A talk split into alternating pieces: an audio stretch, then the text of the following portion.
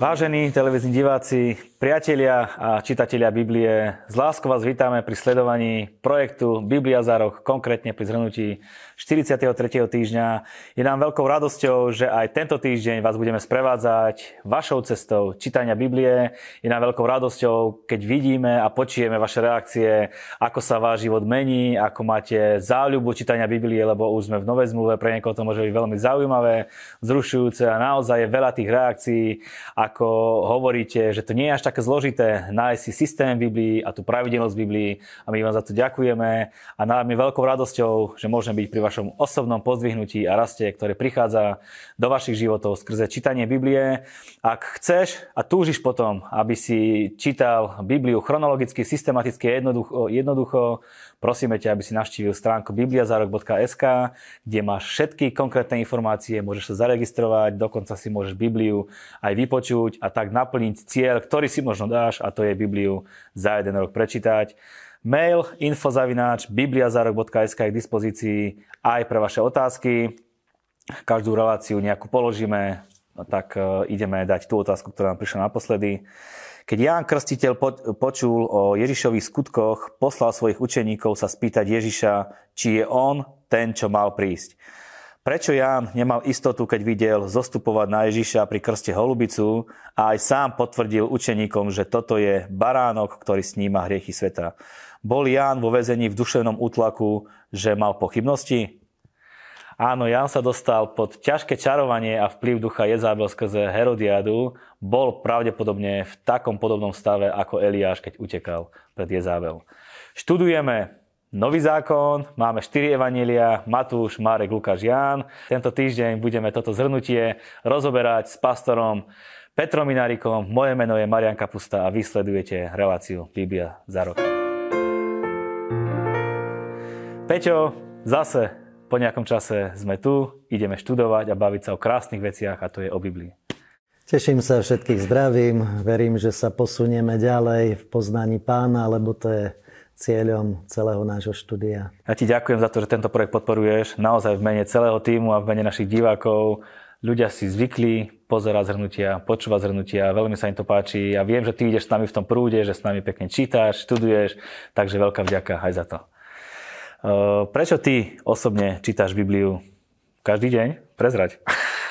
Čítam niekedy sa mi stane, že zrovna nestihnem, ale snažím sa, aby to bolo pravidelne. Nie je to pre mňa zákonom, ale čítam Bibliu, pretože milujem pána, jeho slova sú duch a život. A keď človek chce poznať Boha a nechce uhnúť z tej cesty, ktorá je cesta, pravda, život, tak Ide to len tak, že svetlo Božieho slova presvieti srdce človeka, tak toho vieme nasledovať. Takže nedá sa ináč ako nečítať Bibliu, keď chcem byť v Božej prítomnosti a použiteľný pre jeho kráľovstvo. A to doporučujem aj všetkým tých, čo nasledujú. Áno, na úvod dáme nejaké jedno silné vyhlásenie, ktoré budem citovať. Je toho veľa dneska, tak poďme na to pekným, sviežým krokom. Verím, že nám to pôjde čo najlepšie. Čokoľvek zviažete na zemi, bude zviazané v nebi a čokoľvek rozviažete na zemi, bude rozviazané v nebi. Amen, vám hovorím, ak dvaja z vás budú na zemi jednomyselne prosiť o čokoľvek, dostanú to od môjho Otca, ktorý je v nebesiach. Lebo kde sú zhromaždení dvaja alebo traja v mojom mene, tam som ja medzi nimi. Celkom známa pasáž. Toto je veľmi eh, silné miesto a je to utvrdením pre našu vieru, aby sme aby sme to takto brali. Zároveň si musíme uvedomiť, že my nemôžeme zväzovať, rozvezovať e, veci v nebi, ale že máme robiť tieto veci na zemi. Takže čo môžeme zviazať, tak to sú tie veci, ktoré na nás vplývajú tu na zemi a aj v duchovnej oblasti tie veci sa potom uvoľnia a zase potrebujeme nasledovať aj v tomto pána, hľadať ho, takže je to zároveň je to pre nás, aby sme slovom, slovom vedeli, prehlasovaním slova, vyznávaním slova, aby sme vedeli premáhať okolnosti a stane sa nám podľa Božieho slova. Amen, nech sa stane. Ďalej dáva Ježiš taký návod, že koľkokrát máme odpúšťať že ak náhodou niekto potrebuje aj v tejto oblasti, dáva nám taký pekný návod koľkokrát a neviem, či sa dá dodržať tento jeho, tento jeho výklad, ktorý dal. Takže laťka je veľmi vysoká, lebo Ježiš povie, že za deň 7 krát a potom je aj 77 krát 7 krát, takže treba odpúšťať všetko. A tam je, že keď brat zhreší proti, proti nám, tak e, treba, sa, treba mu, a poprosí o odpustenie, treba mu odpustiť. Ale úplne ideálne je odpustiť tak, ako chceme, aby aj nám bolo odpustené. A myslím si, že toto je tá laťka, že keď ja chcem mať všetko odpustené, tak potrebujem odpustiť všetko, všetkým, zo srdca a už dopredu pripraviť svoje srdce na to, že, budem, že mi aj ublížia, aj ma urazia, aj mi kto zle urobí a už dopredu byť pripravený, aby som mu odpustil. A to je taká prevencia k tomu, že keď je už vopred vo mne toto rozhodnutie a týmto vlastne Ježiš nás k tomuto nabáda, tak vtedy vieme naozaj odpustiť, keď tá situácia príde, aj keď je ťažká a Pán nám v tom pomôže. Prajem aj nám, nám, aj našim divákom, nech sme odpúšťajúci ľudia a nech nemáme s týmto problém aj toľkokrát, koľko Ježiš hovorí. Amen. Ježiš na Sviatok stánkov v Júdsku najprv povedal, že nepôjde a potom aj tak prekvapil a potajomky išiel. Prečo? Najprv povedal, že nejde a nakoniec aj tak išiel. To je zaujímavé, lebo sa ho práve pýtajú jeho vlastní bratia, že ukáž sa svetu. Predsa každý sa chce ukázať svetu tak aj ty sa ukáž, kto si. Tam je potom zmienka, že ani len jeho vlastní bratia neverili v neho. A Ježiš povedal, že je, váš, váš čas je vždycky, môj čas je vtedy, kedy je. Takže Ježiš im povie, že nejde, ale nakoniec potom išiel, ale išiel v skrytosti, nešiel verejne, lebo jedna vec je, že už ho chceli zabiť, to znamená, bolo rozhodnutie veľrady a Židov, že ho chcú zabiť. Takže to bola jedna vec. A druhá vec, že nechcel, aby ho spravili, aby, aby ho e, súčasne povedané medializovali viacej ako je treba, lebo ešte mal veľa úloh, ktoré potreboval urobiť a nechcel, aby ľudská aby nejaké ľudské manipulácie alebo veci toto zmenili. Áno, ty si spomínal, že ho veľakrát chceli zabiť, dokonca vyučie v chráme, mali tu možnosť, mali ho pekne na tanieriku, ako sa hovorí, a aj tak ho nezabili. Jeho reč bola mocná, takže napríklad, e, keď poslali aj na neho veľrada, keď poslali svojich služobníkov, aby ho chytili, tak keď sa vrátili, povedali, že ale on tak rozpráva, že ako nikto iný. Takže nevedeli to urobiť a zároveň Ježiš vedel, že kým chodí vo svetle, tak je ešte jeho čas, aby bol vo svetle, aby kázal evanielium a že ešte neprišla jeho hodina. On vedel tieto veci a podľa toho aj sa riadil, prešiel pomedzi nich, viackrát im takýmto spôsobom unikol. Keď dvihli kamene, tak sa ich pýtal, že za ktorý dobrý skutok to chcete urobiť. Oni zase za to, že sa robíš Bohom a tak ďalej. Takže bolo veľmi veľa takýchto príležitostí a Ježiš im vždy unikol, takže vedeli jak na to. Skôr ako bol Abraham, ja som bol, povedal Ježiš a to zase vyvolalo to, že chceli kameňovať. Áno, toto je t- taká zmienka, ktorou sa dá povedať, že ich priam provokoval. Ale Ježiš im aj vysvetlil, alebo dal im aj potom otázku, že keď e, proste, že kto bol skôr, že či Abraham alebo Mesiáš, čiže Kristus, keď príde, takže kto je koho synom, oni povedali, že Dávidovým. A on im na to povie, že no ale keď je Dávidovým synom, ako to, že ho Dávid nazýva svojim pánom. A tým pádom v nich vyvoláva také myšlienky, že nevedeli odporovať. A pravda, že farizei chceli vždy dobre vyzerať. Takže aj toto boli veci, ktorými ich vedel uzemniť. A preto aj mnohí hovorili, že ako to, že je neučený a vyzná sa v písmach, takže dostával tieto otázky a Ježiš poznal písmo a je to aj zaujímavé aj v kresťanskom živote, že napríklad niekto sa obráti, on ešte nečítal Bibliu. On ešte nevie, čo tam je napísané a zrazu hovorí výroky alebo jedná tak, že my, ktorí ju poznáme, tak hneď človek vie, že toto je z ducha, lebo nevedel o tom a prirodzene to robí. To znamená, že zo srdca, zo svedectva, ktoré je v ňom od Boha, tak hovorí tieto veci. Mm-hmm. Nastáva jeden, ďalší, jeden prvý strategický zázrak na tento týždeň. Za chvíľku nám povieš, prečo bol strategický tento zázrak. Jedná sa o uzdravenie slepého od narodenia. Pýtali sa ho tí ľudia, že kto zhrešil. Či jeho rodičia, alebo kto zhrešil, že sa narodil takto chorý, lebo aj v dnešnej dobe sú také otázky, ako je možné, že Boh dopustí, keď sa niekto narodí chorý, alebo keď sú rôzne tragédie, že ako sa Boh na to môže pozerať.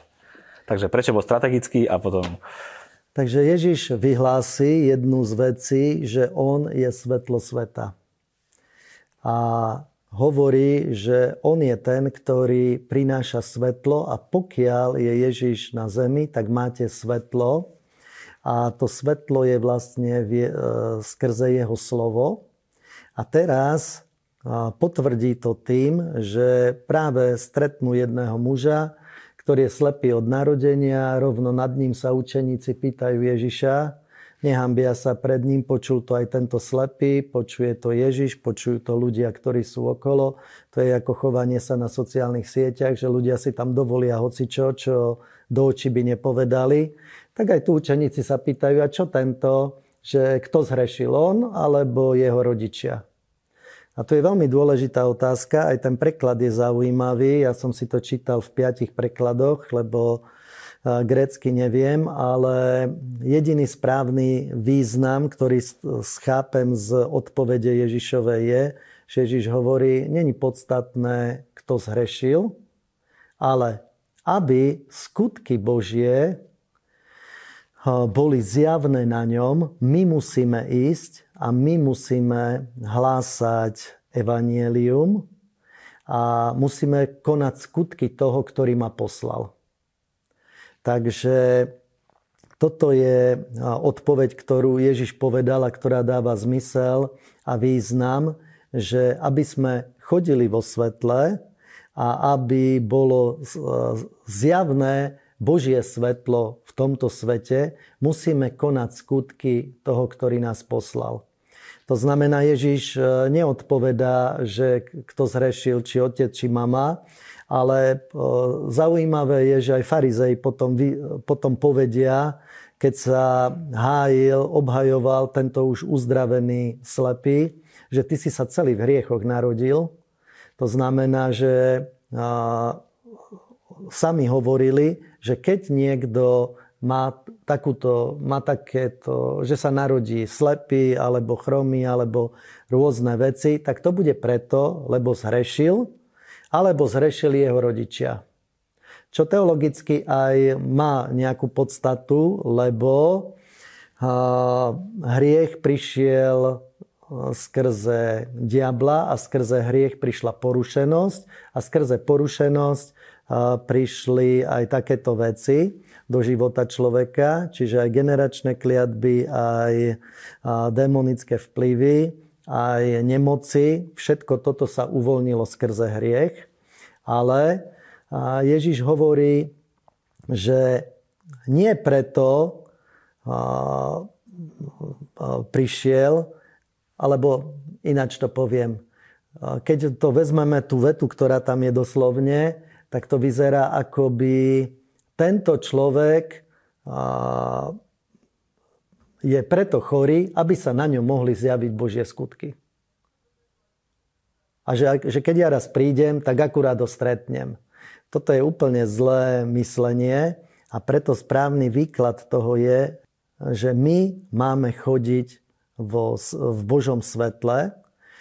Božie slovo má byť v nás a máme konať skutky toho, ktorý nás poslal a teda máme uzdravovať, oslobodzovať, vyháňať démonov, máme lámať kliatby a toto sú skutky, ktoré sa majú prejaviť skrze Ježiša na živote človeka. Mm-hmm. Ďalej potom ťa možno zaskočím, Ježiš si vyhľada tohto uzdraveného a dôverne sa s ním rozpráva. Toto je veľmi pekná vec, aspoň mne to dáva veľk, veľké povzbudenie. Takže nezaskočil som ťa. Nie, nezaskočil. Ináč teraz som o tom práve kázal v nedeľu, čiže včera. Ale podstatné, podstatné na tom, čo ja vidím, je, že tento, ktorý bol slepý, tak bol postavený pred židovskú veľradu a musel sa tam dva alebo trikrát obhajovať, že ako sa to stalo a potom mu povedia farizei. Vzdaj Bohu slávu, my vieme, že tento človek je hriešnik. A on im hovorí, a pravdepodobne im hovorí to, čo ho učili oni. Čiže čo bolo teológiou farizejov, že ale my vieme, že keď e, predsa Boh nevypočúva toho, kto je hriešnik. Čiže ja neviem, či je hriešnik, ale jedno viem, že ma uzdravil a všetci vieme, že Boh, že keby Boh nebol s ním, nemohol by urobiť žiaden skutok. Teda vyznal Ježiša Krista, alebo toho, ktorý ho uzdravil, lebo ešte nevedel, e, kto to je, tak vyznal, že je, že je od Boha. A Ježiš, každého, kto sa prizná k Ježišovi Kristovi, Ježiš sa prizná k nemu. Ježiš prišiel za ním, našiel ho a vedel, že ho vyhodili zo synagógy, to znamená vylúčili ho z, zo spoločenstva veriacich to znamená pre Ježiša, pre vieru v Ježiša. On sa ich dokonca ešte aj spýtal, či aj vy sa chcete stať jeho učeníkmi. A tam mu hovoria, ty si sa celý v hriechoch narodil a vyhodili ho. Ešte aj rodičia sa ho zriekli. A nech sám hovorí za seba, lebo nechceli byť vylúčení zo synagógy. A Ježiš ho našiel a hovorí mu, ty, že veríš v Syna Božieho? On sa pýta, on, on podľa hlasu určite vedel, že to je ten, ktorý mu pod, natrel oči a ktorý ho uzdravil. Takže on vedel, že to je ten, kto ho uzdravil. Ježiš mu vraví, to je ten, ktorého si videl a on bol slepý. To znamená, videl ho srdcom a v neho uveril, že je Mesiáš a je to ten, ktorý teraz rozpráva s tebou. A začal sa mu klaňať a, poveda, a, a pokoril sa pred ním to znamená, Ježiš sa prizná ku každému, kto sa prizdá k nemu, aj keď budeš mať protivenstva, tak Ježiš je s tebou. Amen. Ďakujem Bohu. Potom v Janovom evaníliu máme sedem vyznaní, ktoré Ježiš hovorí o sebe, že ja som, takže si ich e, prečítame. E, ja som chlieb života, ja som svetlo sveta, ja som dvere, ja som dobrý pastier, ja som skriesenie a život, ja som cesta, pravda a život a ja som pravý vinič. Čo znamená, ja som chlieb života? Úplne bleskové odpovede. Chlieb života znamená, že eh, len Ježiš nás vie nasýtiť a dať nám eh, väčší život. Svetlo sveta? Svetlo je a, takisto Ježiš, je, vie presvietiť náš život a vedie nás k väčšnému životu, tak ako normálne svetlo nás vedie v tme, aby sme vedeli trafiť tak aj Ježiš je tým svetlom, kde miesto lumenov alebo luxov vychádza jeho slovo a to nás vedie v tomto svete, aby sme trafili do väčšnosti. Ja som dvere. Dvere nikto nemôže prejsť bez Ježiša na druhú stranu, čiže do väčšnosti. Ja som dobrý pastier. Dobrý pastier je to, že sa Ježiš o nás stará a je to takisto v starej zmluve mnohokrát, takže Ježiš sa s týmto stotožňuje. Ja som skriesenie a život. To je pravda. Áno, cesta, pravda a život. To je tiež, myslím, jednoduché. A ja som pravý vinič. Pravý vinič je, že otec je vinohradník, Ježiš je to ten ten, z ktorého ide tá životná šťava, aby sme my vedeli prinášať ovocie. Ďakujem, trošku som ťa ugriloval rýchlymi otázkami, odpovediami. Ideme ďalej. Vyslanie 72 učeníkov, Ježiš ich vyslal, oni prišli celí vytešení, že aj démoni sa nám podávajú, boli z toho celí šťastní. Celkom pekné zistenie mali, že nie len Ježiš môže takéto veci robiť, ale dokonca aj oni boli schopní.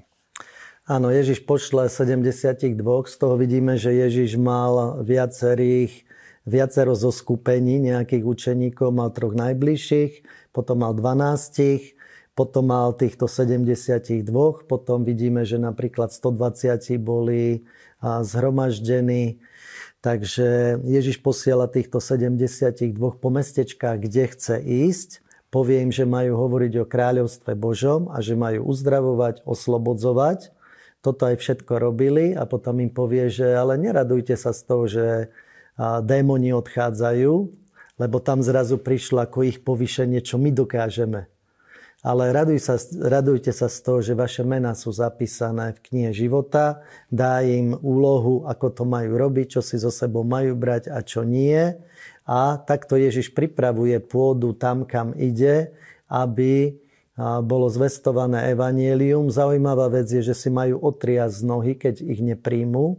A to je jedna dôležitá vec, na ktorú aj my potrebujeme myslieť, lebo je veľa odmietnutia, keď kážeme evanielium, ale my nehľadáme tých, ktorých evanielium nezaujíma, my hľadáme tých, ktorí evanielium príjmajú.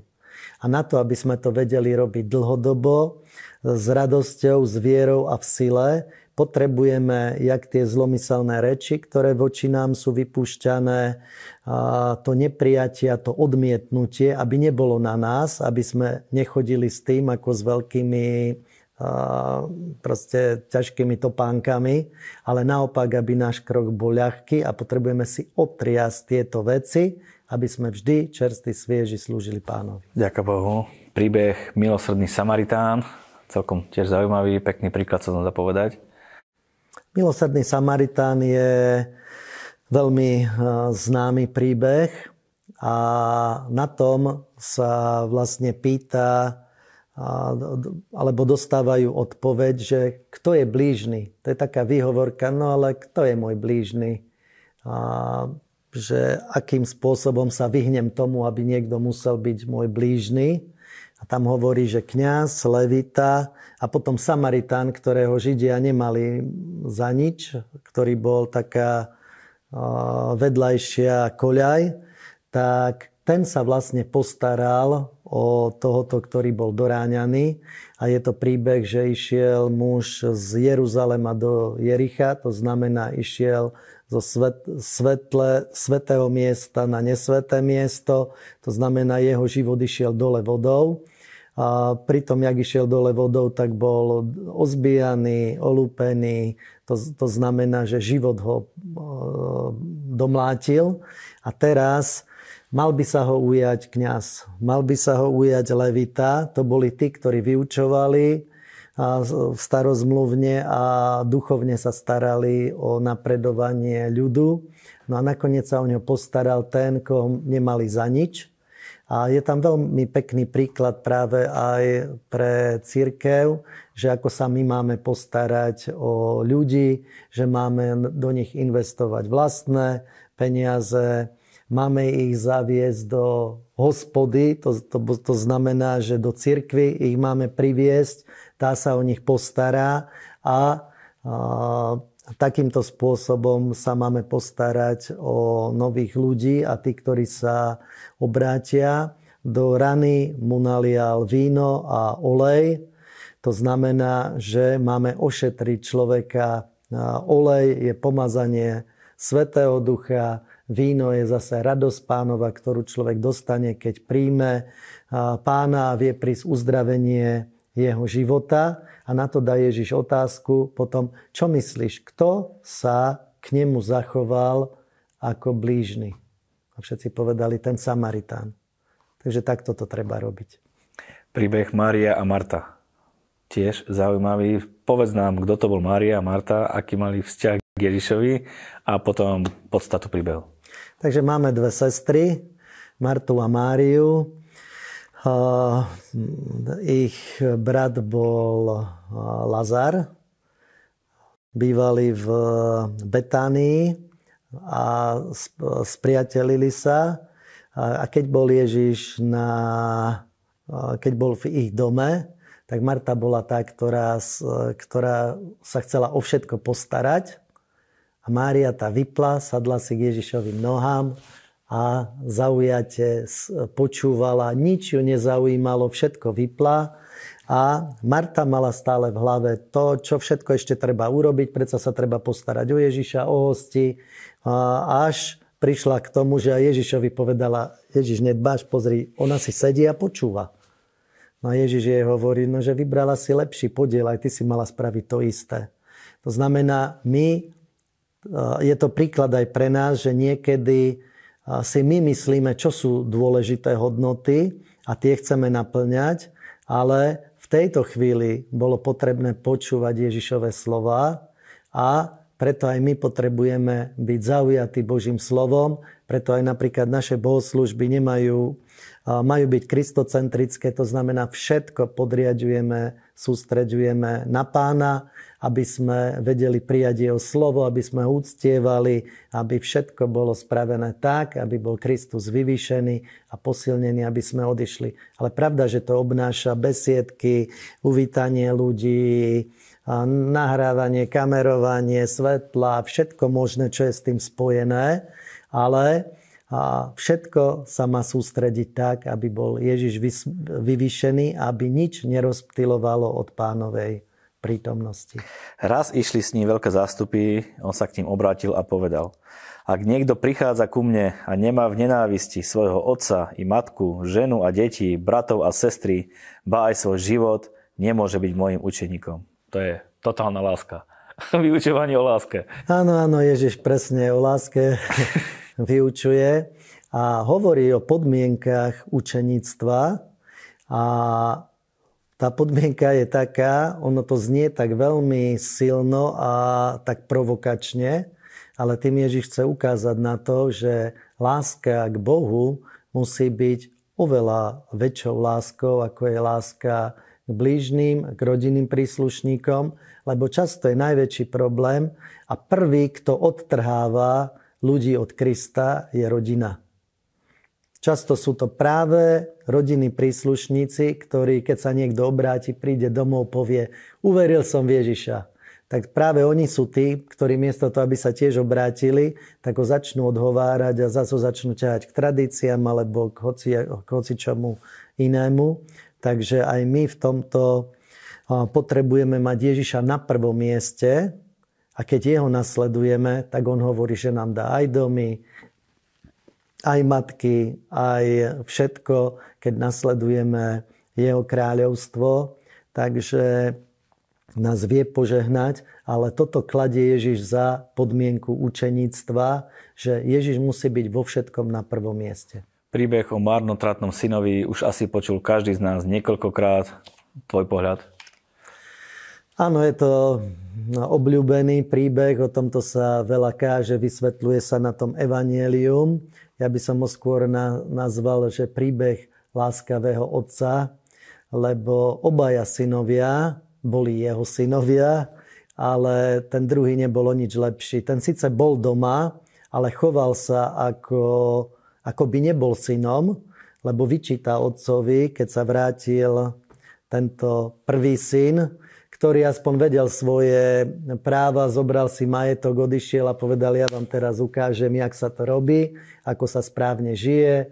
A vlastne všetko minul, dostal sa do biednej situácie, vedel, že otec je dobrý a preto sa vedel aj navrátiť. A veľmi pekné že otec ho stále čakal. Takže hneď ho zbadal, dal mu pečatný prsteň, to znamená, že dostal presne to postavenie, ktoré mal, lebo pečatný prsteň dával právo moci rodiny, takže mohol potvrdzovať kúpy, predaje a tak ďalej.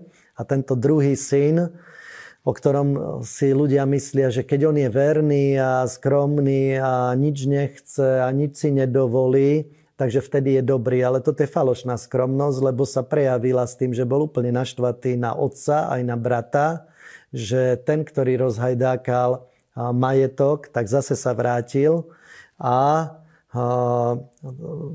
vlastne bol, ukázal sa jeho zlý postoj. Hoci bol doma, hoci robil, čo mu otec vravel, ale nerobil to zo srdca a nechoval sa ako syn, že toto je aj moje. Lebo všetko, čo je otcové, tak vlastne zdedí syn, patrí jemu a takto sa mal chovať a vyčítal, že jemu zabil vola a ja ani kozliatko som si nemohol dovoliť. Otec mu vraví, ale však si doma. Všetko si mohol, to je tvoj problém, že si sa choval zle a volal ho, aby vošiel naspäť do domu. Takže niekedy sa riešia presne tieto extrémy vo veci, ale otec je dobrý a či niekto zhreší tým spôsobom alebo tým spôsobom, otec ho miluje a to je podstatné. Tak, ako nás všetkých Boh miluje. Amen. Bohač a Lazar. Tiež zaujímavé zistenie, tam vieme zistiť o tom, ako to je s nebom po novom a ako to bolo s nebom po starom.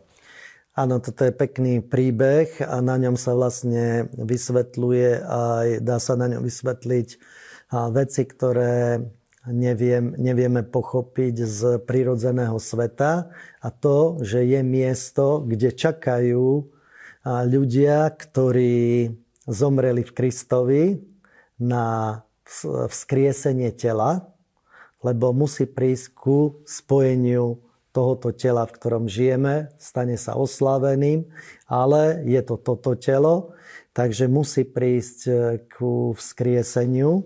A nepredídeme tých, ktorí zomreli v pánovi, a tu je práve situácia, kedy do lona Abrahamovho sa dostane ten, ktorý strádal, ktorý bol chudobný, ale nie preto sa dostal do lona Abrahamovo, že bol chudobný, ale určite preto, že bol bohabojný. A dostane sa tam aj boháč, ktorý, ktorý je ale na inom mieste. Sice sa navzájom videli, ale nemohli spolu nemohli prejsť jeden na druhé miesto. A teraz veľmi si žiadal, aby prišiel tento Lazar aby mu aspoň zvlažil jazyk kvapkou vody. To znamená, je v obrovskom trápení a Abraham mu hovorí, že nemôže nikto odtiaľ k nám ani od nás k vám. Dobre, tak nech ho pošle naspäť na zem, nech je vzkriesený a nech povie mojim súrodencom, ktorí si pravdepodobne práve delia jeho majetok, že, že nech sa obrátia, lebo ináč skončia na tom istom mieste. A odpoveď Abrahama je, že majú zákon a prorokov. To znamená, majú Božie slovo. Nech Božie slovo počúvajú.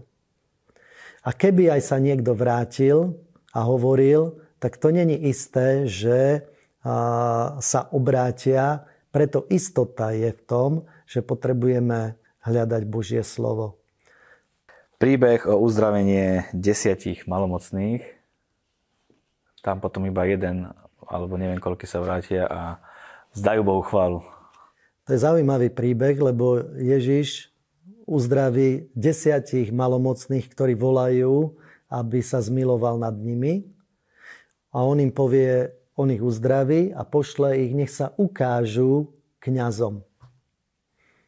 A oni cestou, jak idú, zrazu zbadajú, že sú zdraví. Čo mali kňazi urobiť, keď sa mali ukázať kňazom? Prečo kňazom? Podľa starozmluvného očisťovania kňaz mal potvrdiť, že je zdravý a tým pádom mohli, mohli byť očistení a potvrdení k tomu, že sa môžu zase zaradiť do spoločnosti, do spoločenstva.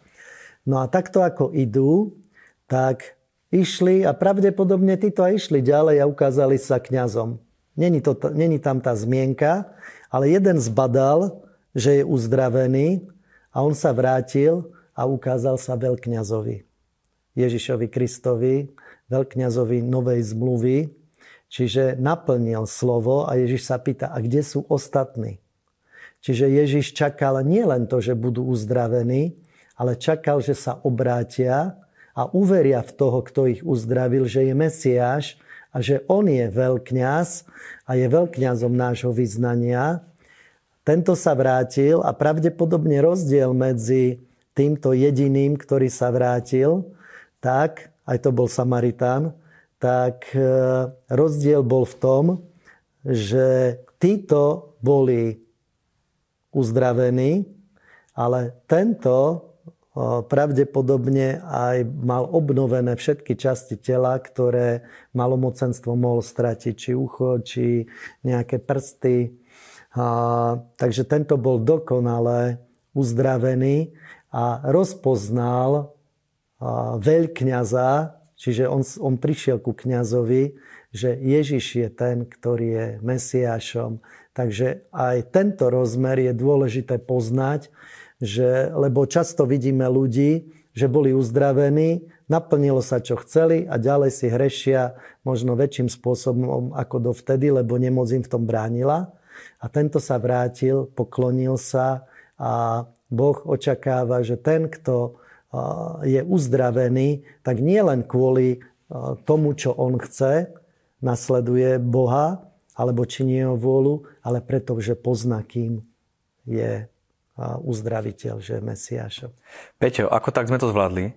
Prešli sme tými príbehami, prešli sme to, čo sme čítali za týždeň za 35 minút. Myslím si, že, že celkom dobré. Dobrý pocit? Veľmi dobrý.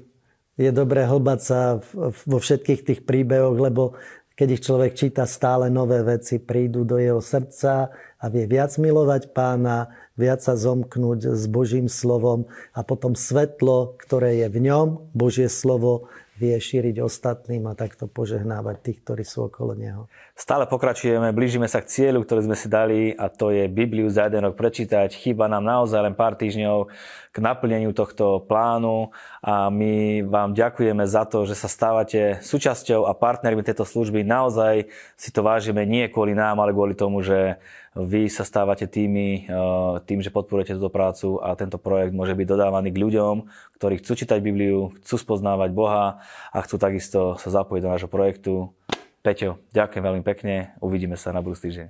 Teším sa veľmi. Vy majte úspešný týždeň pri čítaní Biblie.